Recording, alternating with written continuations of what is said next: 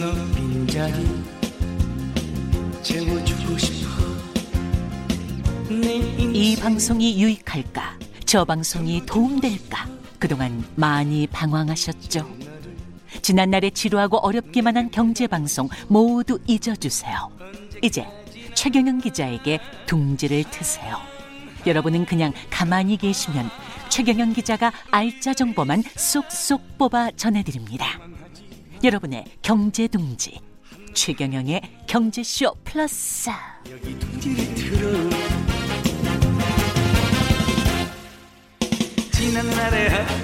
네 안녕하십니까? 진실탐사 엔터테이너 최경영입니다. 최경영의 경제쇼 플러스. 주말에는 이익이 따따블로 되죠?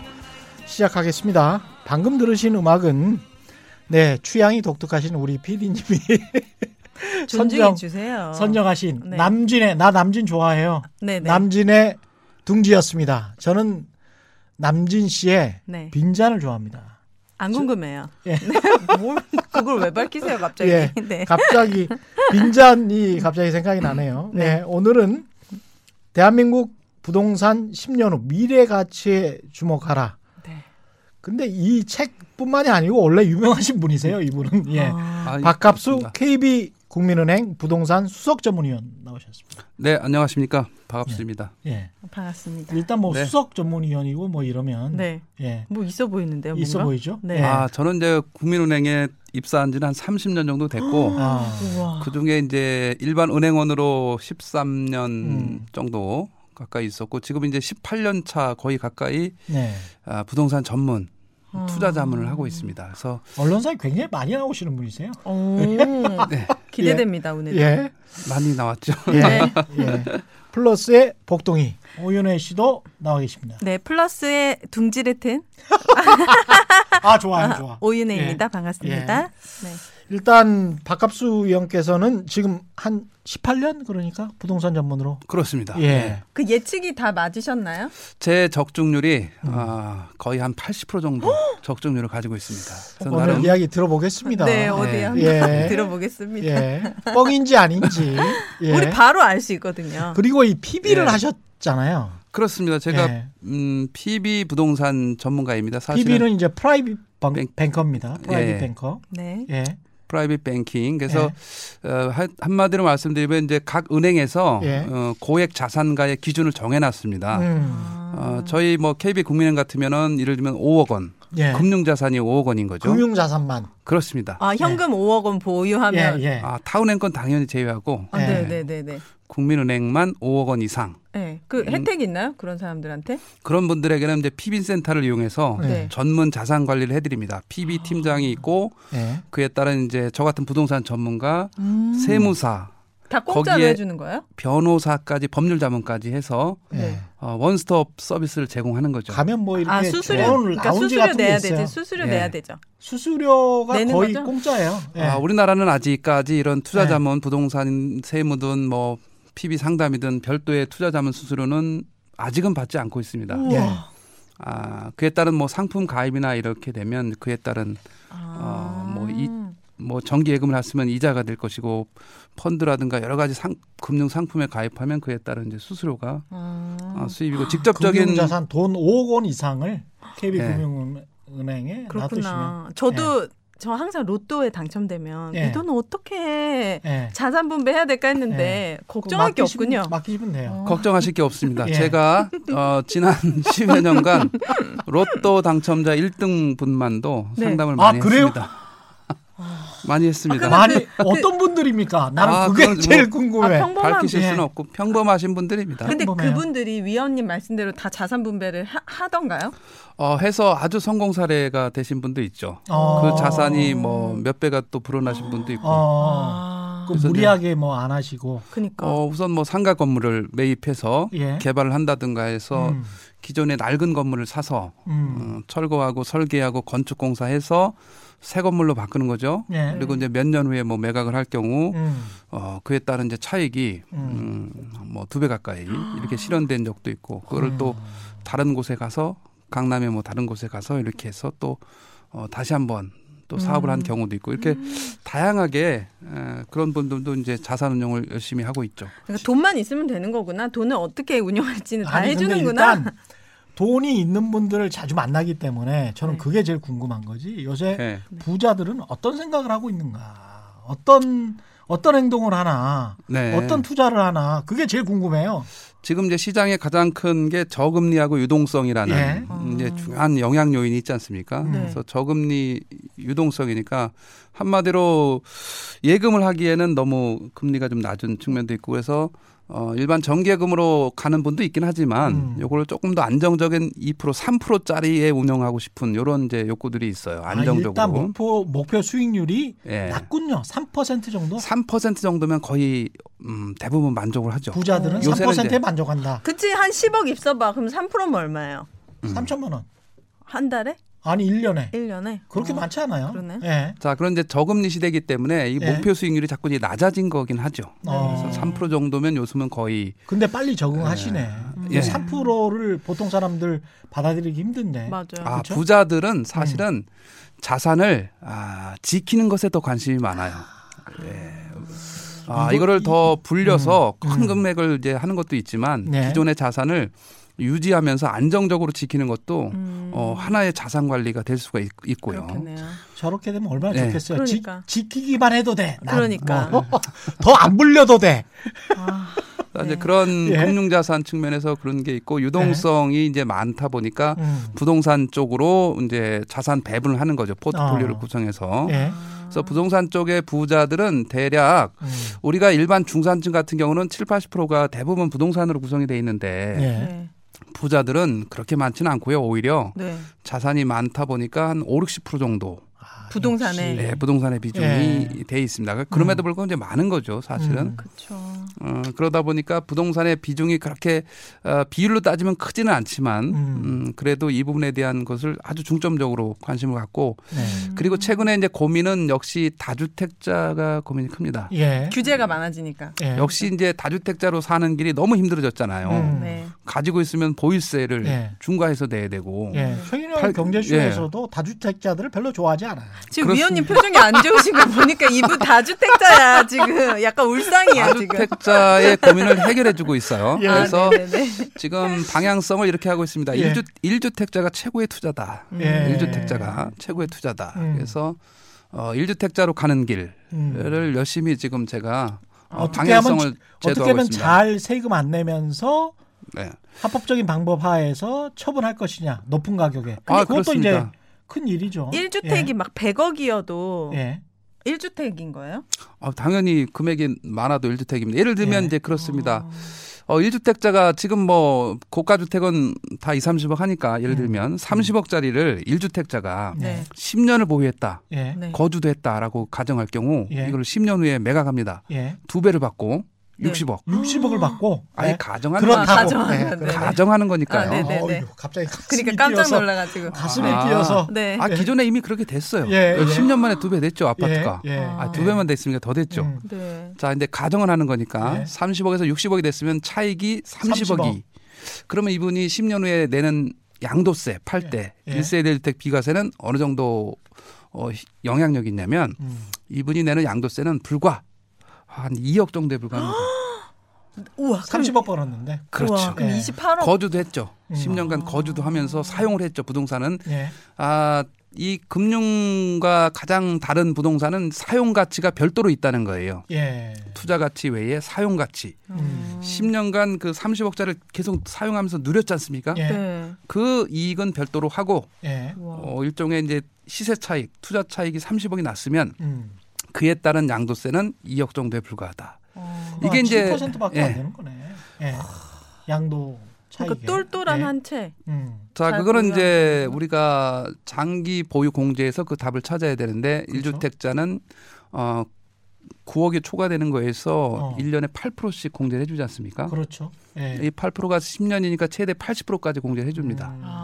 양도 차익의 80% 공제해 주니까 그 나머지에 대해서 세금을 내는 거예요. 음. 그러다 보니까 이제 말씀드린 그런 계산으로 나타난다. 그러니까 요새 똘똘한 한 채 그 트렌드를 만드신 게 결국은 음. 네. 부자들에게 똘똘한 한 채를 해라라고 지금 아 그런 방향성을 제시하고 있어요. 지금 아, 그럴 경우 이제 예. 종합부동산세 우리가 걱정을 많이 하는 종합부동산세도 1주택자에게는 또 감면 혜택이 많이 있습니다. 음, 연령이 네. 뭐 60세, 65세, 70세 이렇게 연령대별로 또 감면을 해서 할인을 해주고 예.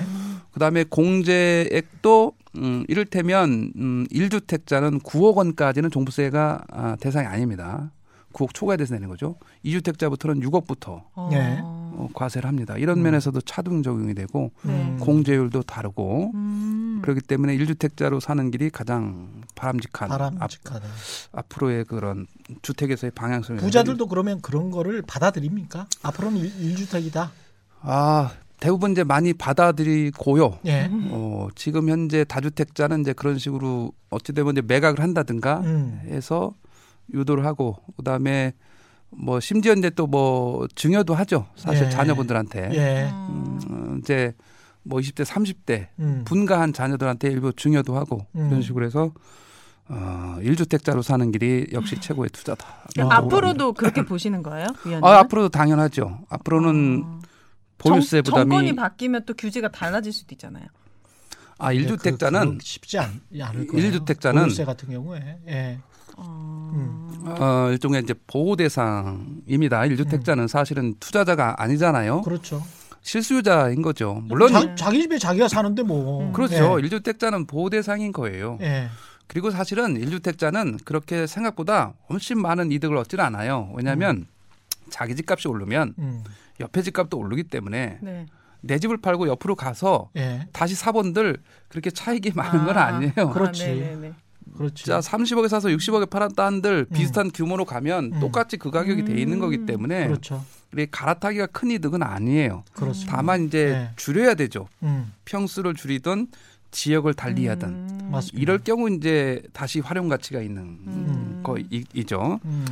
이제 네, 그래서 부- 그런 어찌 됐건 음. 그런 차원에서 1주택자로 사는 길은 길은 뭐 상당히 아름답다. 이렇게 저도 봅니다. 아름다운 길 가고 싶어요. 1주택 아름답다. 그럼 무주택자가 1주택자로 가기 위한 좀 그런 길을 알려 주시면 안 돼요? 저는 청약 일단은 가점도 예. 그 이야기를 좀 들어보고 네. 네. 일단 부동산 시장 지금 현재 현황을 좀 알아야 네. 우리가 어떻게 할 건가 미래 음. 일, 일까지 이야기를 할 수 있으니까 네. 맞습니다. 예. 예. 부동산 시장의 현재 상황은 어떻게 보십니까?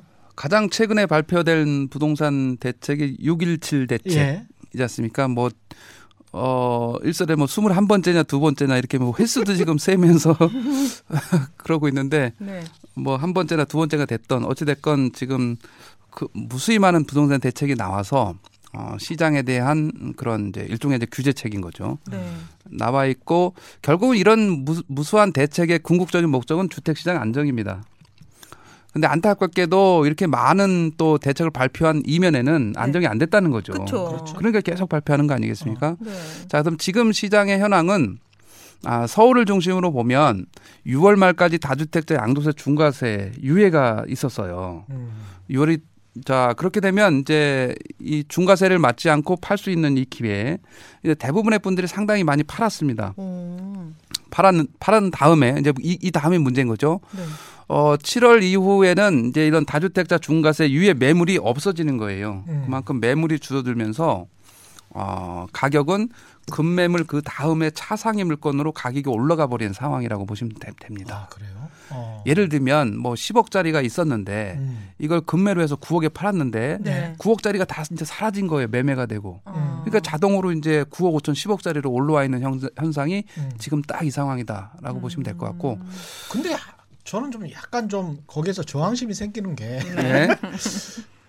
아니 왜 매일 그 아파트 시장은 말이죠. 예. 아니 미국 같으면 네. 셀러 그 파는 사람 있지 않습니까? 예. 파는 사람의 가격이 있고 네. 바이어 이 사는 사람의 가격이 있어가지고 네. 그거를 둘이가 나는 얼마에 팔고 싶어, 나는 얼마에 사고 싶어 해가지고 이렇게 접점을 좁혀가면서 이렇게 만나거든요. 근데 음. 우리나라는 그냥 매도가 음, 네. 맞아요. 내가 집주인이 나 내가 얼마에 팔고 싶어 그러면 그게 마치 가격인 것처럼 그러니까요. 시장에서 가, 아니 그러면 사 사고 싶은 사람은 아니 나는 그 가격에는 사고 싶지 않은데 의리되는 거야. 의리되는 거야 어. 매수자가. 아니 근데 전체적으로 맨날 네. 나는 10억에 팔래 근데 그게 가격이야. 이렇게 말해버리니까 아, 이 조항심이 생기죠. 네. 자 그게 저도, 이제 저도 일가구 일주택이지만 네. 이거는 정의롭지 못하다. 톤다운 하시기로 하셨잖아요. 예, 좀 물러나세요. 마이크 터질 것 같으니까. 자기 이제 경제 원리죠. 예, 수요와 공급에 의해서 음. 접점이 맞아지는 게 가격이죠. 예, 네. 자 지금은 그럼 뭐냐 매도자가 우위인 시장인 거죠. 네. 그런 현상이 빚어지는 것은 네. 매도자 우위가 있다는 거죠. 아, 매도자가 부른 예. 가격이 더, 더 유력, 유력하게 가격으로 결정이 된다. 예. 매도자 중심의 시장이죠. 왜 이렇게 될 음. 수밖에 없냐? 네.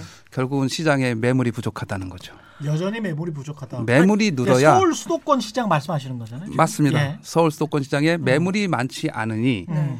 결국은 가격은 누구에 의해서 힘을 더 받게 되느냐? 결국은 파는 사람 입장인 거죠. 어, 이게 매물이 많았으면 오히려 매수자가 선택권을 갖는 거죠. 그렇죠. 싼거 위주로 먼저 어. 사고 할 테니까. 예, 근데 지금은 안타깝게도 약간 매도자 우위의 시장. 여전히 아직은 그렇습니다. 예, 어, 이게 아직은이란 말씀은 음. 아, 그러면 앞으로 공급이 음. 좀 많이 돼서 어, 아니면 이제 다주택자 중과세 유예를 이번 6월 달까지 한 것처럼 10년 보유한 사람이 아니라 예, 아, 5년 보유한 사람도 팔 수 있게끔 유도를 어. 한다면 만약 그 대신 이제 어, 방법이 있죠. 예, 보유세를 음, 자, 이번에 종합부동산세가 이제 작년 대비해서 많이 올랐잖아요. 예. 올해. 예, 어, 많이 올랐습니다.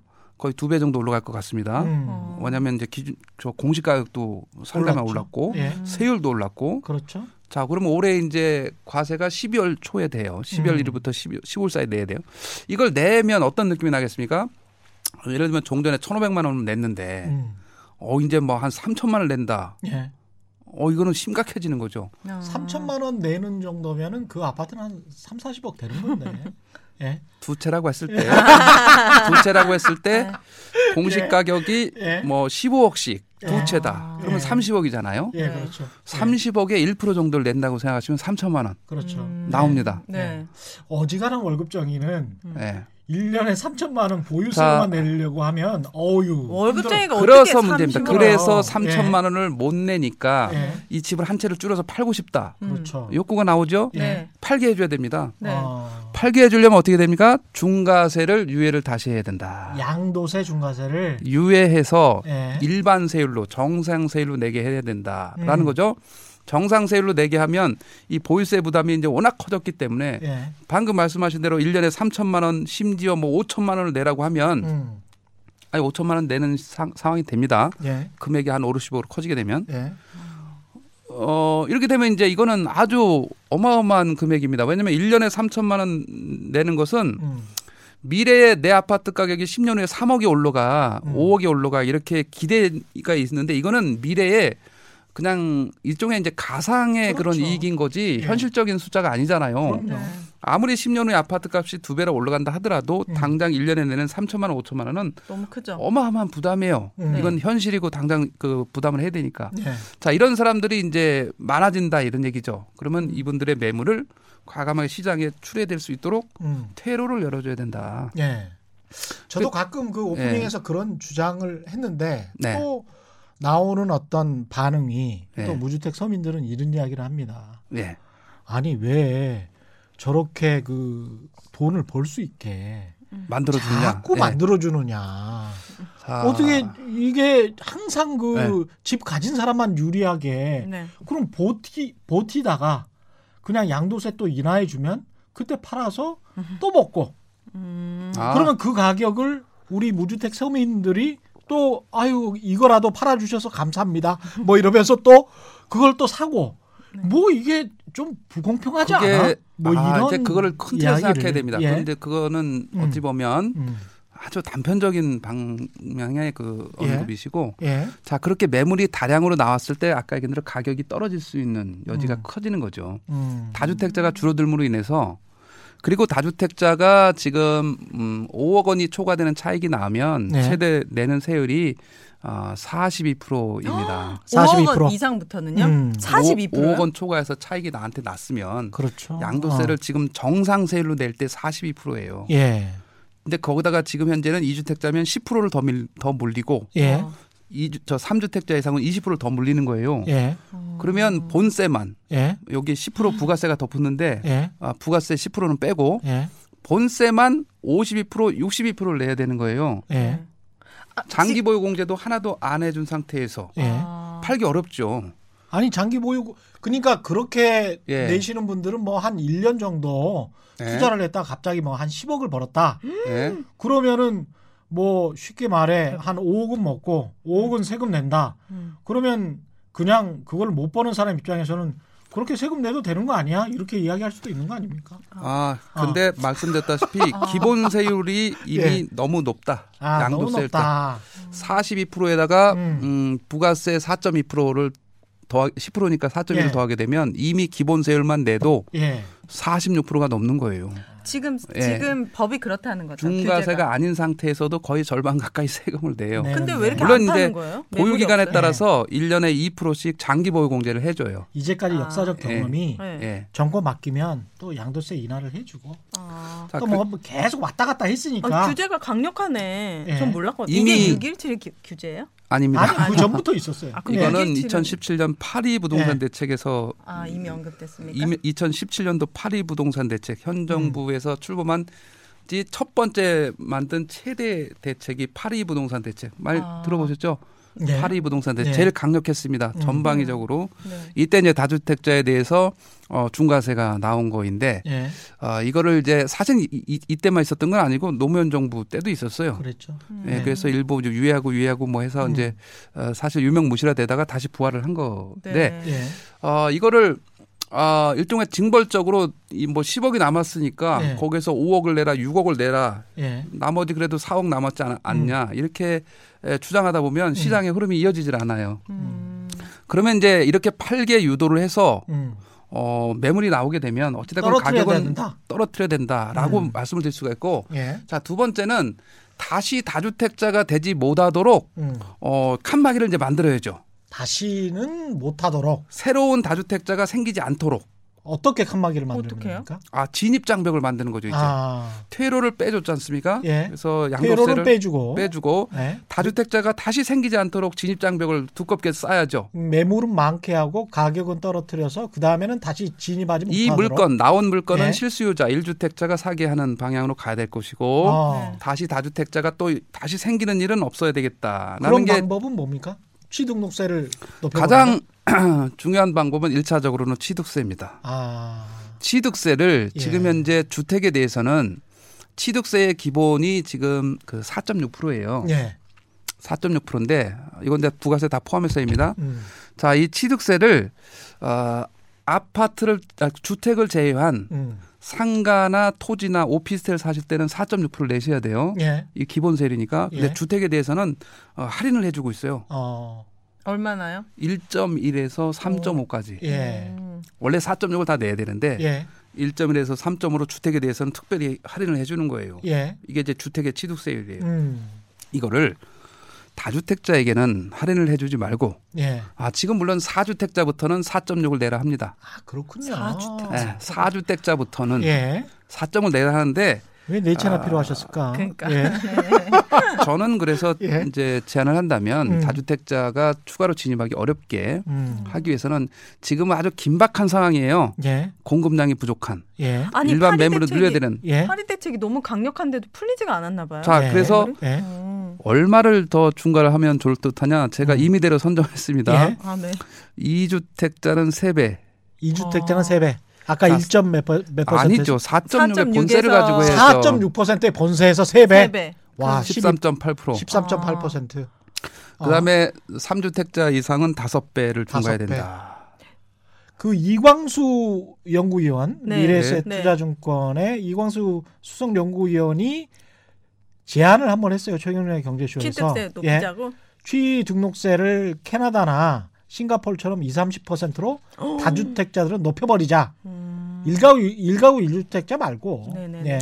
자, 그런 비슷한 진입장 말씀이네. 예. 음. 아, 이거 주장한 지는 제가 훨씬 더 오래됐습니다. 오래됐습니까? 아, 예. 네. 네, 오래됐습니다. 예, 더 자, 오래됐습니다. 다주택자 다주택자의 진입 장벽을 만든 이후에 예. 예. 지금의 이제 종합부동산세 같은 보유세는 음. 일단은 그대로 유지하는 게 적절합니다. 지금 시장 상황은 음. 아, 긴급 상황이기 때문에 네. 야? 말씀대로? 다주택자의 보유에 대한 부담을 이제 주지 않습니까? 종부세가 어. 중과되니까 아까 말씀드렸다시피 3천만 5천만 원 내고 쉽게 버티기 어렵습니다. 그러니까 매물을 유도해. 보유세를 그렇죠. 높여 예. 매물을 유도해 빨리빨리 내놔. 그러면 그 안에는 양도세를 인하해 줄게. 어? 인하는 아니고 정상적으로 정상세율로. 내는 거죠. 정상세율 로 받을게. 예, 예, 예. 그러면 그거 팔아. 팔고 나서 그 다음에는 못 들어가게 취등록세를 높여버려. 그리고 보유할 어. 당시에는 당연히 지금 이 순간처럼 음. 이제 보유세가 강화돼 있죠. 아 이미 재산세, 예. 아, 종부세는 종부세, 재산세가 지금 상당히 부담이고 이 부담을 좀 가장 크게 하는 게 공시 가격을 지금 현실화하는 거. 그렇죠. 공시? 가격이 뭐죠? 공시 가격은 국가에서 시세가 있잖아요. 네. 예. 시세가 있는데 아파트가 10억에 거래됐어요. 근데 국가에서 다 인정을 못 해주잖아. 그걸 바로 인정을 해줄 수는 없잖아요. 네. A와 B가 민간에서 네. 사고 팔았는데 그걸 아. 인정해줄 수가 없으니까 네. 전체적으로 시장에서 이 정도는 거래가 되는 것 같아라고 음. 하는 그래서 시장의 가격을 공시를 하는 거예요. 그래서 그 정부가 공인해 준 가격이다 아. 이렇게 생각하시면 돼요. 네, 그게 네. 이제 일종의 과세 표준 세금의 기준이 되는 네. 금액이라고 보시면 될 것 같고 음. 현재 정부가 이제 10억이면 그 공시 가격의 수준을 뭐 보통 한 70% 최대 목표는 한 80%까지 높이려고 하는 음. 네, 그런 사항입니다. 그거 가지고 세금을 매기는 거예요. 아. 네. 그러니까 10억짜리 아파트에 보유세를 매길 때 네. 7, 70%라고 말씀하셨잖아요. 그럼 네. 7억이라고 상정을 하고 왜 10억이라고 안 해요? 그거는 가격의 가격이라는 것은 불안정성이 아. 있기 때문에 떨어질 그렇죠. 수도 올라갈 수도 예. 있고 음. 10억이라고 해서 과세를 했는데 갑자기 가격이 떨어져서 9억으로 떨어졌으면 아, 네. 어, 이 사람은 1억에 대해서 세금을 안 내도 되는 건데 네. 내야 되는 이런 불안전의 문제가 있지 않습니까? 음. 물어보지 마세요. 수석 네. 전문 연구위원이 여기 계시는데 네. 왜 이쪽으로 보고 이야기? 그런 그 보유세가 인상되게 된 예. 어, 상황에는 이제 공시 가격에 인상을 했고 그다음에 예. 세, 세율 자체도 올라갔고 네. 그다음에 이제 반영률이 있습니다. 일종의 공정시장 가액 비율이라고 해서 아까 예를 들면 10억인데 공시 가격이 7억이면 음, 현재 세금을 7억 곱하기 세율을 바로 하는 게 아니라 네. 그렇죠. 아, 공정시장 가액 비율이라고 그래서 음, 어, 7억에 뭐 80% 이렇게 적용을 해주기 시작했어요. 음, 몇년 전에. 근데 이제 작년부터 5% 올렸어요. 그렇죠. 작년에 5% 올려서 85%. 음. 어, 올해는 90%예요. 어. 그러면 이제 7억이라는 금액이 나왔으면 올해는 90%가 과세 표준이에요. 네. 그러면 6억 3천 곱하기 세율 이렇게 하는 거예요. 그죠? 네. 예. 자, 이거를 이제 내년 내후년도에는 100%가 되겠죠. 음, 5%씩 올리니까 1년에. 그렇죠. 아. 네. 그러면 그럼 이제 공시 가격이 그러면 아, 가격이 그러니까. 그대로 과세 표준이 되면서 아. 7억 곱하기 바로 세율을 하는 네네네. 시간이 이제 올해가 20년이니까 21년, 22년이 되겠네. 음. 그죠? 음. 그때는 바로 7억 곱하기 세율. 이렇게 이제 두 가지가 올라갑니다. 공시 음. 가격이 올라가고 공정시장 가액비리 올라가고 여기에 음. 또 세율까지 올라갔어요. 이렇게 해서 보유세가 아, 지금 상당한 이제 부담이 되는데 이거를 느끼는 시점이 올해예요. 처음으로 느끼는 시점이. 어. 작년까지는 종전 세율로 거의 과세했다고 보시면 돼요. 예. 그래서 올해 보유세 부담이 본격화된다. 음. 그래서 올해 이제 무슨 얘기가 되냐면 팔고 싶어진다 내년에. 음. 내년에. 2021년에. 내년에는 예. 어 연말에 어. 종부세를 한번 내보게 되면 내년 연말이요? 아 올해 아, 올해 올해- 연말. 올해 연말에. 12월 달 12월 1일부터 15일까지가 음. 종부세 납부 기 간이에요. 네네네. 음. 자, 내보게 되면 올해 한번 연말에 내면 네. 이제는 이게 간단한 문제가 아니다. 악소리가 나오게 된다. 그렇죠. 어. 그럼 이 사람들의 매물을 어. 어, 시장에 나오게 해야 되는데 예. 아까 말씀드렸던 50% 60% 내고는 안 팝니다. 아. 왜냐? 남는 게 별로 없고 그죠? 그동안 이 보- 없고. 다주택자가 내 오기가 생겨서도 안 판다 뭐 이렇게 생각할 수도 있- 있을 것 왜냐면 같아요. 예. 10억이 남았는데 예. 6억을 내라고 그러면 음. 그건 너무하는 거 아니야? 뭐 이러면서. 그 렇죠. 아무리 그래도 좀 예. 음. 어, 한계가 있지 않습니까? 네. 음. 왜냐하면 6억이라는 세금을 이게 정상 세율로 팔면 한 3억 원 남짓 나와요. 양도세가. 예. 근데 이걸 5, 6억을 내라고 하면 예. 어, 2, 3억을 더 내야 되는 거잖아요. 그렇죠. 네. 어, 네. 그러면 2, 3억이라는 금액은 음. 종합부동산세 10년치를 낼 수 있는 돈이야. 2천만 그러네. 원씩 따지면. 예. 그죠? 네. 그럼 예. 또안 낸다는 거예요? 그래서 그- 얘기합니다. 안 판다는 그래서 그래서 안 팔고 이제 정권 안 팔고 기다리는- 버틴다. 그렇지. 안 팔고 기다리기 때문에 이들의 매물을 유도하기 위해서 음. 어, 그 분들의 매물 낮추기 위해서 중과세를 일반 세율로 해주자. 그게 또 정상 세율인데 그것도 낮지도 않으니까. 어. 말씀드린 대로 40%싼 게 아닙니다. 이게 전 세계적으로 비교하면 양도세율이. 괜찮네. 지금 쭉 자, 그다음에- 들어보니까 예. 10년 보유자만 팔게 하면 안 됩니다. 이번처럼. 예.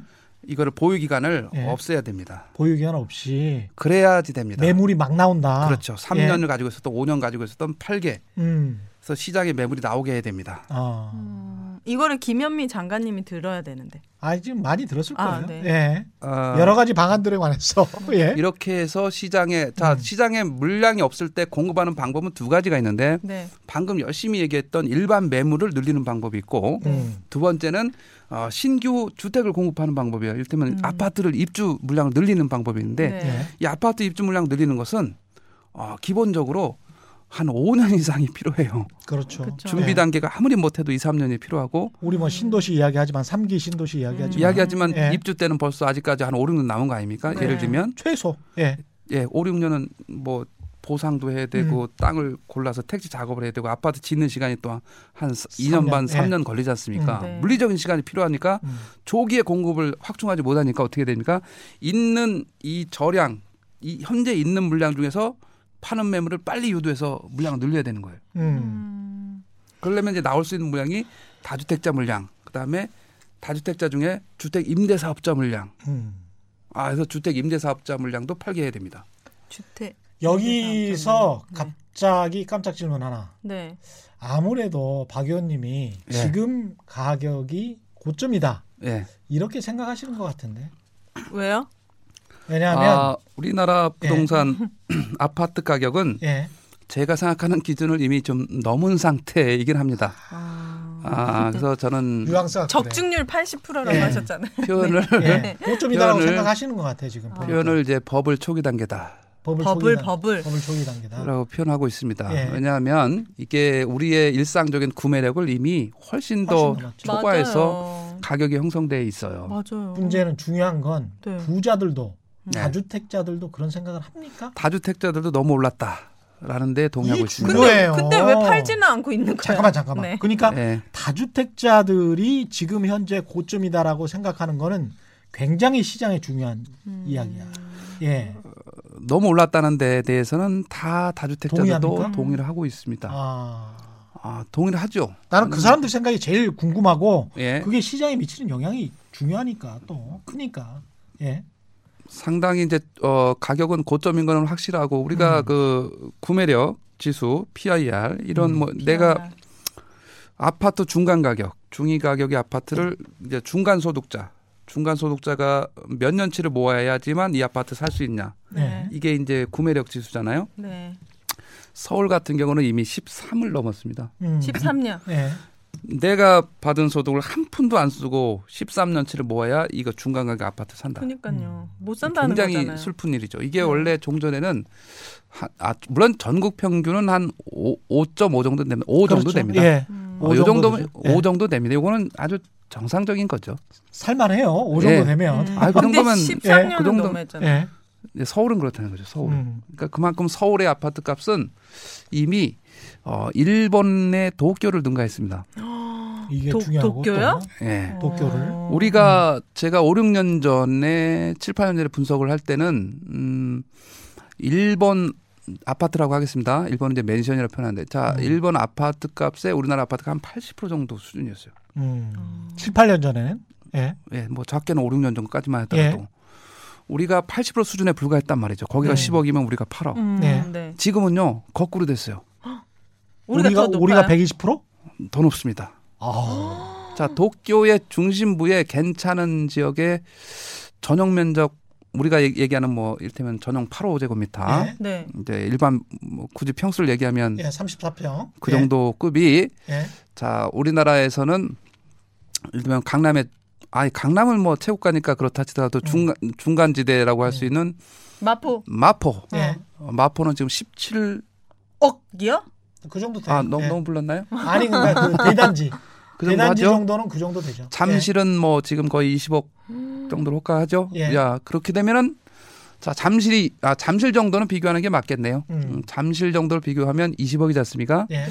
도쿄의 괜찮은 단지의 예. 아파트는 한 15억 정도 합니다. 15억이요? 네. 오. 자, 오. 그다음에 이제 외곽 지역. 도쿄의 외곽 지역은 음. 한 7, 8억 정도 합니다. 자, 그런데 음. 서울의 외곽 지역 중에서 예. 재개발이 돼 가지고 새 아파트로 바뀌었다. 예. 10억 이하가 없습니다. 다 광주 신도시 가보세요. 10억, 11억, 12억 광주 이렇습니다. 주변. 서울의 비싸. 외곽 지역이 10억, 11억, 12억 합니다. 예, 새 아파트로 바뀌었다. 예, 왜냐하면 시소성의 가치가 부각되는 거죠. 그렇죠. 왜냐하면 재건축 재개발을 빨리 해서 새 아파트를 많이 전환을 했어야 되는데 음, 아 이게 우리가 속도가 느린 거죠. 음. 서울에서 네. 굉장히 오래 걸리지 않습니까? 예, 네. 재건축 한 번 하려면 음, 10년 전에도 어 재건축 어 10년이면 된다고 했어요. 예를 들면 음. 압구정이 10년 네. 후면은 아 이거 이제 새 아파트 받겠구나. 어, 지금 10년 지났습니다. 지금 다시 얘기합니다. 아 10년이면 되겠지. 왜 이렇게 오래 걸리는 거예요? 오래 걸립니다. 그 자 오래 걸려서 규제가 많아서. 예. 음. 그러다 보니까 빨리 서울에서 아파트로 변신을 못 했어요. 음, 네. 그래서 2018년 말 기준으로 예, 서울의 아파트 비중 집이 100채면은 서울의 음. 아파트는 한 58%밖에 안 됩니다. 어. 58채. 음. 100채 중에서 집이 100개 중에서 아파트는 58채밖에 근데 안 됩니다. 사람들은 대부분 아파트를 선호해. 아파트를 100명 중에 그럼 몇 명이 아파트에 살고 싶을까요? 여덟 명. 8명밖에 안 될까요? 백- 아, 100 명 중에 100명 중에 예, 80명. 아, 좀 낮게 잡으시네요. 아, 진짜요? 100명 지금? 현재 구성은 높아요? 현재 구성은 그렇게 되어 있습니다. 방금 얘기한 대로 아파트가 음. 58% 18년 통계청 기준입니다. 예, 그다음에 연립 다세대가 30%가 있습니다. 서울에. 예. 아. 많군요. 단독 단독 주택이 11%, 음. 어. 1%가 기타 주택. 예, 예를 들면 뭐 상가 주택 같은 경우 예. 있잖아요. 상가 위에 주택 하나 있잖아요. 예, 이게 이제 100%인 거죠. 음, 그러면 이제 아파트를 뭐 60%로 하더라도 예, 연립이 30%, 단독이 한 10% 이런 비중이라고 대략 생각하시면 됩니다. 예, 네. 그러면 서울의 아파트는 60%인데 음, 전국 평균은 61.4%예요. 예, 전국보다 낮아요. 좀 특이하죠? 예, 어. 전국 저 농어촌 이런 데가 더 음, 낮, 그렇네. 낮아요. 네. 경기도만 해도 68%입니다. 68.6%. 그렇군요. 서울이. 왜냐면 아파트가- 경기도 위주로 신도시가 다 개발이 아. 많이 됐으니까 음. 아파트로 대거 변신했죠. 예, 예, 경기도도 뭐 농, 농촌 어촌 지역이 많습니다만 음, 경기도가 예, 아파트로 많이 변신해서 빨라 빨랐던 거죠. 예, 서울이 굉장히 느리 음, 아, 낮습니다. 어, 경상남도나 뭐 이런 전라 이런 도 이런 그 그야말로 농어촌이 많은 지역을 보다도? 제외하고는 그 다음입니다. 어. 그만큼 작아요. 예, 어, 상당히 낮죠. 근데 방금 말씀 아파트에 살고 싶어하는 비율은 얼마 정도냐? 뭐 어, 통계에서 조사한 바에 의하면 87%가 아파트에 살고 싶다. 오, 진짜요? 거의 90%가 10명 중에 9명은 내가 지금 연립 다세대 살지만 나의 장래 희망은 아파트야. 음. 아파트에 사, 다 그러, 그러지 않겠습니까? 예, 네. 아파트는 투자성과 환금성을 다 보장하고 있고 음. 자산 가치가. 아주 뭐 거의 네. 현금이나 마찬가지 아닙니까? 예, 네. 그러니까 아파트에 살고 싶다는 희망은 당연한 거죠. 그런데 아파트의 재고는 60%밖에 없다. 그러니까 공급이 90%가 적어서 그런 거네. 이30%의 갭. 헌 아파트가 좀 많으니까. 예. 자, 그래서 음, 방금 얘기하신 또 헌 아파트는 음. 헌 주택은 100채 중에 아, 20년 이상 넘은 낡은 주택은 45%. 거의 절반 정도가 20년 이상 된 노후 주택이에요. 어, 서울에. 예, 그러니까 또 어떤 현상이 일어나겠습니까? 아, 아까 외곽 지역에 재건축 재개발 통해서 새 아파트로 바뀌는 순간 나는 새 아파트에 살고 싶다. 그치, 그치. 음. 아. 이 낡은 아파트, 낡은 주택에 대해서 이제 식사하고 그렇죠. 예, 새 아파트가 주는 프리미엄은 많죠. 예, 그죠. 시세에 대한 기대도 있지만 삶의 질이 훨씬 맞아요. 개선이 되죠. 양질의 주택이 나타난 거 아닙니까? 맞아요. 아니 그 전에 제가 새 아파트에 네. 살, 살고 지금 헌 아파트 살거든요. 네. 아, 모기가 왜 그렇게 많이 들어오는지 모르겠어요. 모기가 모기 때문에 못 살겠어. 모기 때문에. 모기도 예. 그 냉난방에서도 여러 가지 차이가 예. 많고 그래서 아니 삶의 하수 질이 통해서 이렇게 들어오나 봐. 이게 뭐 요즘 통해서. 짓는 아파트들은요, 아예 네. 단지 내로 차들이 못 다니잖아요. 다 네. 지하로만 다 지하로 돼 다니고 그래서 편의시설도 엄청나고. 새 아파트가 나타나면 새 아파트에 몰리게 돼 있습니다. 그렇네요. 그래서 서울의 외곽 지역에 새 아파트가 등장하는 순간 다 10억이 넘는다. 아, 그럼 이건 공급에 문제가 있는 거네. 공급에도 그래서 새 있어요? 아파트를 빨리 만들어야 예. 되는데 음, 서울의 주택난을 해결하기 위해서는 음, 음, 이제 신도시도 중요한데 예, 네. 이제 3기 신도시 나왔지 않습니까? 1기, 2기, 3기. 예, 더 중요한 것은 서울의 문제는 서울에서 해결을 해야 되는데 맞아요. 결국은 뭐냐면 재건축. 재개발다. 재건축 재개발을 예, 저건축 재개발이 서울에서 차지하는 비중은 한 80% 정도 됩니다. 예, 공급에 예, 이거를 좀 빨리 만들어야 될 필요가 있는 거예요. 음, 음. 왜냐하면 서울에는 빈 땅이 없기 때문에 음. 뭐 용산 정비창 8천호 이것처럼 빈 땅이 있는 여기서 나오는 공급량이 20%밖에 안 되는 예. 거예요. 왜냐하면 거의 다 빈 땅이 이제 서울에는 사라졌지 않습니까? 그렇죠. 맞아요. 없죠. 기존의 낡은 주택을 새 주택으로 바꿔야 되는 거니까 예. 그러면 이제 어떤 사람들은 이렇게 얘기할 수도 있죠. 기존에 100이라는 숫자가 있으면 재건축 재개발 해봤자 음. 주택 숫자가 20, 30%밖에 안 늘어난다. 예. 네. 겨우 20, 30% 늘어나는 거 가지고 뭘 그러냐? 왜 음. 빨리 하라고 그러냐? 그러고 음. 저한테 질문을 해요. 음. 그래서 저는 그건 아니다. 음. 같은 100이라는 숫자가 음. 새 아파트로 바뀌었을 때 100은 엄청난 어. 어, 상승 효과가 있는 거예요. 예. 낡은 주택 100채와 음. 새 아파트 120채, 120채. 130채는 예. 엄청난 삶의 질에서 차, 차이가 크고요. 네. 주거 사람들이 만족도 그걸 또 원하니까. 그러- 주거 만족도 그러니까요. 크고 이 음. 수요가 있기 때문에 그렇네요. 이거를 늘려야 된다라는 게 제 지론이고 계속되는 주장입니다. 이 주장을 벌써 한 지가 예. 몇년 되셨어요? 어, 10년 됐죠. 아 그런데 예. 왜 그런 안 듣는 네. 안 들으시네. 어, 아까 그 취등록세 그거는 몇 년 되셨습니까 그러면? 그 취등록세 주장한 지? 취등록세- 몇년 한? 아, 그렇습니다. 제가 아까 예. 말씀드린 1주택자가 최고를 주장한 게 예. 어, 다주택자 중과세가 예. 음, 사실은 제가 음, 2004년부터 부동산 투자자문 2003년도부터 이제 제가 은행에서 어, 오늘 약간 좀 생활의 달인 보는 듯한 그런 느낌 아니에요? 어, 예. 제가 아파트의 달인 뭐 이런 정책 자문을 이제 한 지가 예. 꽤 오래됐습니다. 그래서 음. 참여정부, 뭐 어. MB정부, 전 예. 박근혜 정부 어, 이때부터 계속해서 제가 정책 당국자들 미팅하면서 뭐 예. 여러 가지 어, 제안들을 많이 해서 음. 제가 제안한 것도 정책에 반영된 것도 꽤 있긴 합니다. 예. 음. 어, 안타깝게도 현 정부 들어서는 그런 기회가 별로 없지만, 예, 그래서 그런 식으로 이거는 좀 공급을 예. 그렇네요. 공급에 신도시와 음. 신도시와 음. 이 도심의 공급을 병행해야 된다. 음. 신도시와 도심의 공급을 병행해서 서울 도심의 공급 그렇습니다. 음. 병행해서 이거에 대한 만족도를 늘려줘야 음. 사람들이 서두르지 않습니다. 왜냐하면 지금은 새 아파트가 띄엄띄엄 나와요. 예. 네. 큰꿈 가다가 여기 천 가구 나오고 음. 예. 한참 기다리면 또 여기 조금 나오고 그러니까 희소성이 오히려 희소성의 올라가, 가치가 올라가 오히려. 있으니까 여기에 또 오히려 더 맞아요. 집중해서 지금 청약 경쟁률이 서울이 100대 1 아닙니까? 음. 어디 넣지도 가는 못해요 저 같은 사람은. 수십 대 1 나오고 네. 음. 안 저- 제가 조사를 해봤더니 청약을 서울에서 인기 있는 단지는 기본적으로 3, 4만 명이 청약합니다. 아. 근데 언제 나올지 모르니까 계속 청약하는 거군요. 어. 3, 4만 명이 합니다. 인기가 없어도 6천 명 정도는 기본적으로 합니다. 점수도 60점이 넘어야 돼요. 근데. 물량이 그죠? 또 많지는 않지 않습니까? 한 네. 천 가구 일반 분양 나오면 이거는 굉장히 큰 단지인 거죠. 예. 일반 분양 물량이. 자, 이번에 이제 우리가 기대주가 있습니다. 7월 말 지나서 8월 초, 초 중순 되면 이제 음. 둔촌 주공 아파트. 어. 네. 여기는 이제 12,032가구로 음. 우리나라의 우와. 단일 단지로는 역 최대 단지. 엄청나네요. 음. 현재 넘버는 어, 송파 헬리오시티인데 헬리오시티죠. 그렇죠. 9,510가구. 어. 9,510 가구. 그것보다 한 3천 가구 정도. 예. 뭐더한 많네요. 2,500 가구 정도 예. 많죠? 그렇네요. 이게 나타나는데 여기서 일반 분양분이 음. 무려 4,786 가구. 그게 많은 거예요? 방금 말씀드렸지 않습니까? 470가구밖에 일반적으로 다른 단지는 분양을 안 아. 한다니까요. 그것도 안 한다니까요. 그럼 아, 나머지는 네. 다 뭘로 분양하는 거예요? 공공 분양 이런 거? 임대도 있고요. 그 안에는 임대, 아. 임대도 있고 조합원 물량도 있고. 음. 아. 그래서 그 물량은 어마어마하게 많은 물량입니다. 예. 근데 저 같은 사람도 청약할 수 있나요? 하실 수 있는데 이제 문제는 그게 떨어진다는 거죠? 전용 8호제곱미터 이하 중대형은 없고요. 전용 8호제곱미터 이하에서 나오는데 음. 문제는 이제 아, 무주택자의 게임이니까 청약 가점 저 45점이에요. 84점 만점에 45점 네. 절반밖에 안 되네요.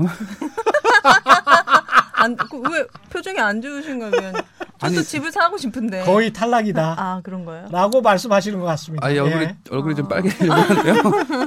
아, 현실을 말씀드리면 예. 서울에서 노른자이의 당첨권은 예. 제가 이렇게 쫙 점수를 봐- 본 결과 68점. 68점? 이딱그 가이드 안에 거의 68점이면 어느 정도 무주택 우와. 기간이어야 돼요? 기간은 다 차야죠. 한 20년, 15년 15년. 다 차야 되고 예. 그다음에 청약 통장도 다 차야 되고 음.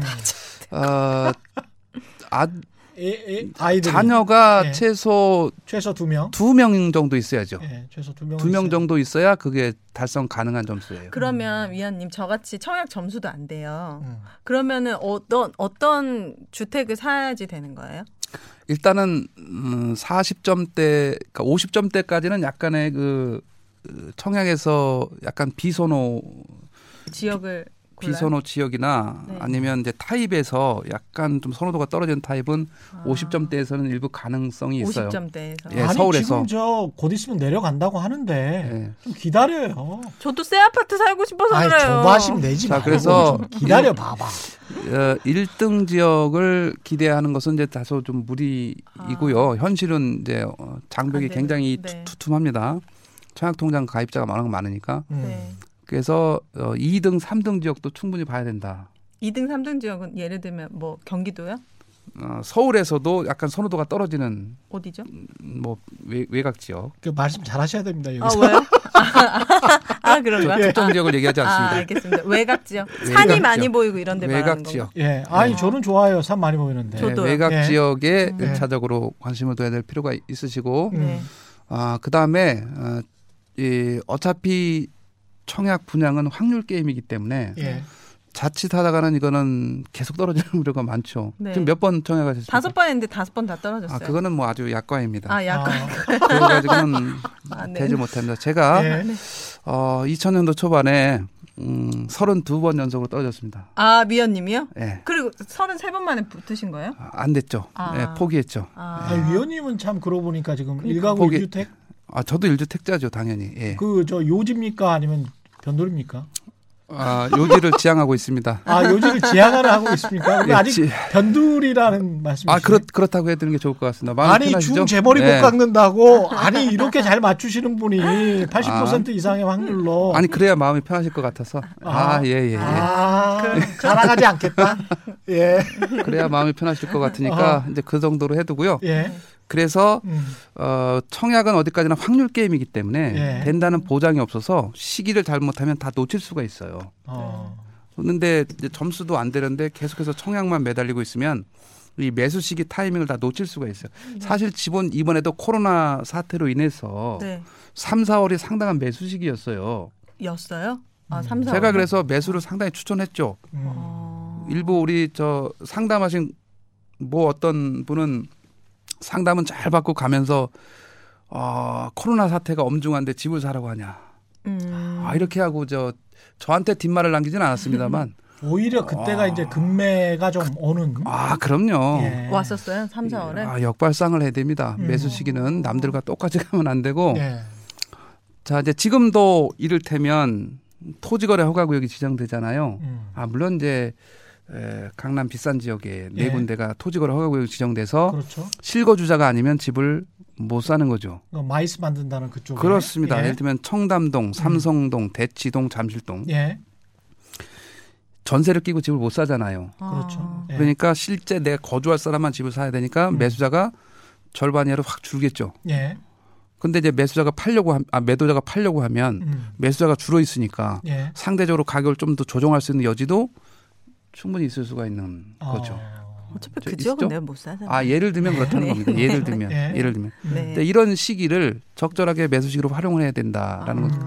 그러니까 본인이 주목하는 지역을 특정적으로 계속 주시해서 네. 어, 시기를 봐야 됩니다.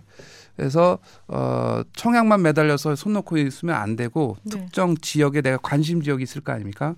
관심 지역을 쭉 그렇게 해서 선정을 해놓고 이 관심 지역의 시장을 계속 모니터한 다음에 음. 그다음에 이제 급매물 위주나 이런 것들은 과감하게 매입을 해야 됩니다. 지금 굳이 금액을 큰 금액을 지금 사례를 들어서 그렇지 4억을 4억 초반을 가지고도 서울의 이 도심에 음. 3, 40분 만에 출근할 수 있는 경기도 요 접한 지역들 아직도 물건이 있습니다. 아파트요?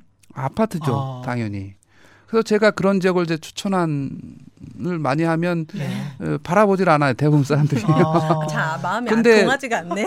출퇴근이 예. 이뭐 도심 시청 광화문 오는데도 40분도 안 걸립니다. 아 그래요? 그런데도 가격이 아직 4억 초반입니다. 어. 저는 지금 다 기준은 아, 전용 8호 기준으로 말씀드린 겁니다. 가격을. 예. 예. 한 34평. 그렇죠. 4억 초반에 가능합니다. 이- 이런 식으로 이제 관심 지역들을 쭉 보고 음. 시기를 보고 있어야 됩니다. 그래서 청약도 청약대로 하되 음. 내 관심 지역에 대한 것도 꾸준히 끈을 놓지 말면서 예. 어, 시기를 에, 가야 됩니다. 그래서 제가 어, 청약에 그때만 하더라도 2000년, 2001년, 2년 이때였기 때문에 예. 2000년 초반이기 때문에 그때는 네. 서울시에서 분양하는 것이 동시 분양이라 그래서 매월 한 달에 한 번씩 청약을 했어요. 어. 한 달에 분양을 할 회사가 건설사가 다섯 개라 그러면 음. 이걸 한 날짜에 하는 거예요. 어. 이걸 그럼- 동시 분양 아, 동시에 예, 그러면 예. 하나만 넣을 수 있겠네요. 하나만 넣을 수가 있죠. 제가 그래서 다섯 개 중에 제일 좋은 것만 분석을 해가지고 다섯 개를 다 분석을 해서 다섯 개 중에 제일 좋은 것만 한 거죠. 대학 입시 치르는 것처럼 또 꼭. 그렇죠. 예. 근데 3등, 4등짜리 했어야 되는 거죠. 당첨이 되려면. 음. 예를 들면. 예. 그네요. 근데 1등만 고집을 하다가 결국은 30번이 넘게 떨어졌다. 아. 그래서. 심지어 그 도중에는 어떤 고, 뭐 어, 얘기까지 하냐면 음. 혹시 전화로 이거 청약을 해서 떨어졌나? 그때는 전화로 청약이 가능했었어요. 아. 은행 창구에 가지 않고 예. 전화로 청약한 사람은 빼놨나? 아, 그런 착각이 들 이런 정도로. 의심까지 했었어요. 어. 예. 한 30번을 떨어져 보십시오. 연속으로 음. 30개월을. 그런. 예. 우리가 지금 서울 예. 수도권 이야기만 해서 예. 빨리 좀 지방 이야기. 음. 지방은 어떨 것 같습니까? 지방과 네. 수도권은 지금 현재까지의 리듬은 음. 아, 이렇게 나선형처럼 교차되는 시기를 2000년대부터 거쳤어요. 음. 이를테면 아, 우리가 이제 뭐 그 전까지 소급하면 그러니까 2009년, 2008년 경제 위기부터 소급 시작하겠습니다. 예. 2008년 경제 위기 때 이게 아주 양극화가 됐어요. 수도권과 지방이. 아. 예. 자, 2009년도를 기점으로 지방은 서울은 급락할 때, 때 아, 지방은 상승 초입 단계였어요.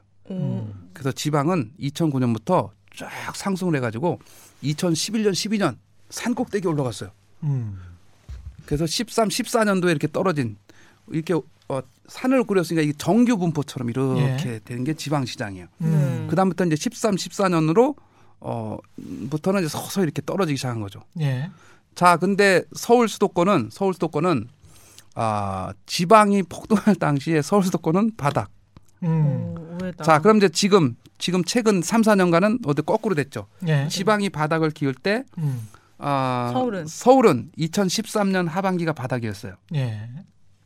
2014년 초 음. 이때도 제가 강추를 했죠. 집을 사야 된다. 아. 서울에서. 그때 위원님 얘기가 안 그때 메시지를 시장에 댔죠. 근데 부동산 전문가 10명 중에 집사라고 한 사람은 거의 저 한 명. 아, 그래요? 왜냐? 예. 그때는 하우스푸어 시절이에요. 아. 13년, 14년이. 나머지 부동산 전문가들 다 디스하시네. 그 중에서 뭐 국회의원 되신 아니. 분도 있는데. 아, 그분은 제가 너무나 잘 아는 분이죠. 예. 예. 모 신문사 예. 명예 기자로 제가 1기고 예. 명예 기자, 부동산 예. 명예 기자. 그분이 예. 이제 2기. 이기. 아. 예. 예. 예, 뭐 아, 경제 신문사 아닙니까 혹시? 아, 더 이상 얘기 안 하겠습니다. 예. 자, 그래서 어, 그 시절에 예. 에, 매수 타이밍이다라고 해서 강추를 했는데 음. 그 2014년 초 정도입니다. 예. 아, 그때 가격이 음. 잠실 5단지 34평이 8억 7천 9억까지 떨어졌었고 아, 얼마에서요? 떨어진 거예요? 그만큼? 그것도 많이 올라갔던 14억까지 올라갔었죠. 아, 근데 9억까지 떨어졌었던 네. 거예요? 그럼요. 음. 예. 9억까지 떨어졌었죠. 9억에 샀습니다. 지금은 이제 그 후 한 3년 정도 후에 앞에 일자가 붙었죠. 그렇죠. 아. 예. 네, 앞에 일자가 붙었죠. 그때 당시 우리나라 최고 아파트라고 지금 불리는 압구정 음. 현대 아파트가 어, 제일 작은 35평짜리가 그때 11억 정도에 아, 있었습니다. 지금 얼마인데요? 지금 뭐 정리를 좀 해주셔야 돼. 지금 얼마인데요? 지금 이제 아, 네. 이거는 이제 아 이제 끝내고. 그래서 이런 예. 거는 끝내고요. 예.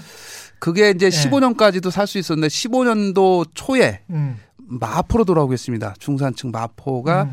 33평 7억 1천 2천 요 정도였습니다. 맞아요. 음. 예. 지금 또 아빠 아까 얘기했듯이 마포 앞에 일자 붙였지 않습니까?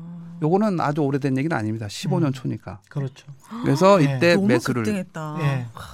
매수를 제안해서 음. 어, 그 결과 이제 지금은 이렇게 올랐다. 음. 서울이 이렇게 올랐고 대신 지방이 반대로 내려갔다. 예. 네. 자, 이제 지금부터는 어떻게 될 것이냐. 예. 네. 지금부터는 지방은 바닥이고 서울은 저점, 정점이다. 음. 지금부터는 입주 물량을 가지고 음, 말씀드리면 수도권의 입주 물량도 급전직하합니다. 내년 어. 내후년. 예. 지방도 급전직하합니다. 음. 내년 내후년. 예. 그래서 똑같이 입주 물량의 방향성이 우하향으로 내려갑니다. 가격은요. 가격은 이제 반대 현상이 나타나겠죠. 그러면 지방도 올라간다. 오르고 서울도 자, 오르겠다. 지방도 상승 초입 단계 10년 전의 상황에 딱 접해 있다 이렇게 보시면 됩니다. 아니 아까 말씀하셨을 때는 소 고점이다 이렇게 말씀하셨잖아요. 서울이. 예. 고점임에도 불구하고 음. 음, 상승폭은 줄어들 수 있겠으나 떨어지지는 않는다. 어. 왜냐? 그래요? 물량 자체가 워낙 급감을 하기 때문에 그래요. 물량이 네. 없대요. 서울의 물량이 급감을 하고 음. 경기도의 물량이 급감 아, 하나 늘어나는 데가 있습니다. 인천. 어. 인천은 이제 검단 신도시 예. 들어가기 때문에 인천만 수도권에서 늘어나요. 음. 인천만. 근데 네. 이거 가지고는 뭐 턱없이 역부족이죠. 예, 가격은 굉장히 버블 초기로 높은 높음에도 불구하고 이게 떨어져야지. 정상인데 음. 이게 떨어지려면 사실은 영향 요인 중에 하나가 작동했어야 되게 작년 하반기에 음. 저금리로 전환된 게 결정적인 문제예요. 아. 그뭐 고시경제적 문제니까 어떻게 할 수가 없죠. 그거는. 예, 작년에 사실은 2019년도에는 예. 예. 금리가 인상이 된다라는 게 음. 대부분의 전, 전문 어, 전문가들뿐만 아니라 미국에서 음. 2018년 말에 2019년도에 금리가 인상될 거다.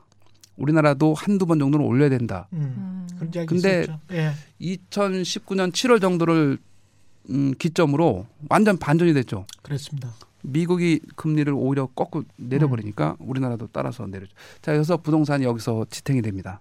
음. 여기서 조정이 됐어야지 되는데. 예. 아. 그래서 19년 하반기에 조정이 안 되고 올랐습니다. 아. 그러면서 또 입주 물량은 계속 줄어들고 있고. 그렇습니다.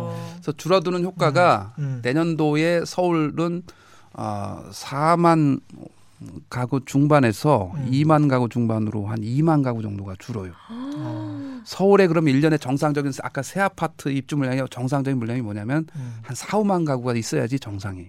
음. 그러니까 올해는 사실 정상이에요. 예. 작년하고 예. 2년 연속 한 4만 가구 중반 정도가 입주했어요. 음. 근데 그동안은 이제 부족해져요. 왜냐하면 10년간 평균이 3.4만 가구예요. 서울이 새 아파트가 누적 부족분이 있는 건데 내년도에는 2만 가구 중반 떨어지는 거예요. 근데 위원님 음. 지금 저출산 시대잖아요. 인구가 점점 줄어들면 지방에 있는 부동산들은 이제 막 네. 빈집도 생길 수도 있다. 뭐 가격이 떨어질 수도 있다. 이런 얘기도 들은 것 같은데 그거랑은 상관없는 거예요? 아, 주택 시장은 철저하게 이렇게 생각해야 됩니다. 지역 간 대체성이 없다. 음. 지역 간 대체성이 없다. 그래서 네. 지역별로 다르다. 음. 아. 그래서 서울의 문제를 일반화해서 지방에 가서 똑같이 적용하면 맞지 않는다. 그렇죠. 예. 그래서 어, 지역 간 대체성이 없기 때문에 지역을 아주 세부적인 범위로 음. 좁혀서 해석을 해야지 음. 시장 분석이 됩니다. 서울의 수급은 서울에서 계산을 해야 되고 물론 음. 약간 이제 metro city 개념이니까 경기도까지 좀 확대해서 예. 수급을 분석해야 되고 음. 지방은 더군다나 시도로 분석하는 것도 약간 무리예요. 음. 같은 도에도 예를 들면 시가 다르면 지역 간의 대체성이 뭐가 있어요. 예를 들면 예를 들면 충청남도에 음. 천안시에 사는 사람이 어느 날 갑자기 지금 서산 당진에 미분양이 음. 남아돕니다. 안 가지.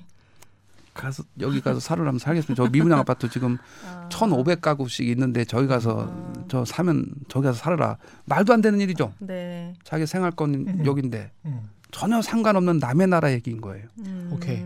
지금 정리를 좀 해봐야 될 것 같고요. 지금 이렇게 쭉 말씀하시는 거 들어보니까 결국은 버블 초기인 것은 확실하지만 네. 입주 물량 등의 부족 등으로 서울 집값이 당장 떨어질 것 같지는 않다. 음. 네. 이런 말씀으로 요약될 것 같고 네. 그렇다면 실수요자들은 네. 어떻게 해야 되냐? 마지막으로 말씀해 주십시오. 예. 실수요자들은 음. 네. 음, 전세에 머물기보다는 결론적으로는 답은 매입이다. 지금이라도 지금이라도 왜냐하면 버블 초기인데 아. 왜냐하면 말이죠. 네. 이게 그 답이 답을 매입으로 낼 수밖에 없는 이유는 네. 전세에 머물 경우 지금 하반기에 가장 우려되는 문제가 전세 시장 불안이에요. 음. 어, 왜요? 아 우선 이제 내년 내후년에 입주 물량이 부족하면 네. 서울에서 당장 음, 새 아파트가 줄어든다는 거지 않습니까? 그렇죠. 새 아파트가 나올 때는 되게 전세값이 입주할 때 좀 싸지 않습니까? 그렇죠. 근데 이런 매물들이 없어지는 거예요. 음. 송파 헬리오 시티가 2019년도 4월에 어, 입주가 됐어요. 4월까지 입주였어요. 음. 이때 34평 기준으로 전세 가격이 5, 6억이었어요. 음. 5, 6억. 자, 그럼 이제 2년 주기가 돌아오지 않습니까? 예. 내년 4월에 예. 이 전세 가격이 얼마나 올라갈 것 같습니까? 8, 9억으로 단박에 올라가겠죠. 음. 아, 왜냐면 아파트 값이 한 18억 되니까 음. 아, 나 60%만 받을래. 이래도 이거는 어, 10억입니다, 사실은. 그렇죠. 그렇죠. 예. 그러면 5, 6억짜리가 어, 시- 만약에 10억을 달라고 하면 이거 음. 무슨 수로 감당합니까? 할 수가 나가야지. 없죠. 거의 두 나가야지. 배를 내야 되는데. 예. 네. 월세를 내야 되는 거죠. 음. 거기서 버틸려면. 음. 아. 자, 이런 불안 문제가 아, 더 다가온다. 하반기로 갈수록 조금 더 부각될 우려가 있습니다. 음. 굉장히 안타까운데 왜냐하면 저는 이제 아, 세입자 편에 서서 음. 말씀을 드리려고 가, 가급적이면 노력을 하는 사람인데 네. 아, 약자 편에 들어야죠 일단은. 네. 그래서 어, 이 전세에 머무는 게 사실은 음, 주거 비용 측면에서는 제일 쌉니다. 그렇죠. 아, 세금도 내지 않고 네. 음. 어, 전세금의 뭐 시세의 50% 60% 가격으로 이 시설을 다 누릴 수 있잖아요. 네. 그러니까 상대적으로 싼 비용에 그러니까 자 여기- 여기에 만족하면 안 된다. 음. 네. 여기에 만족하면 안 되고 부단하게 네. 노력을 해서 실수요자는 네. 아, 자기의 관심 지역 단지 설정하고 어, 수단에 있어서는 분양 음. 뭐 아까 이제 청약 가점을 계산해서 예. 청약 전략을 구사해야 되고 음. 여기 안 되면 지역별로 급매물을 어, 최대한 노려서 가야 되고 급매물이라는 건 뭐 시세보다 한 10% 정도 싼 음.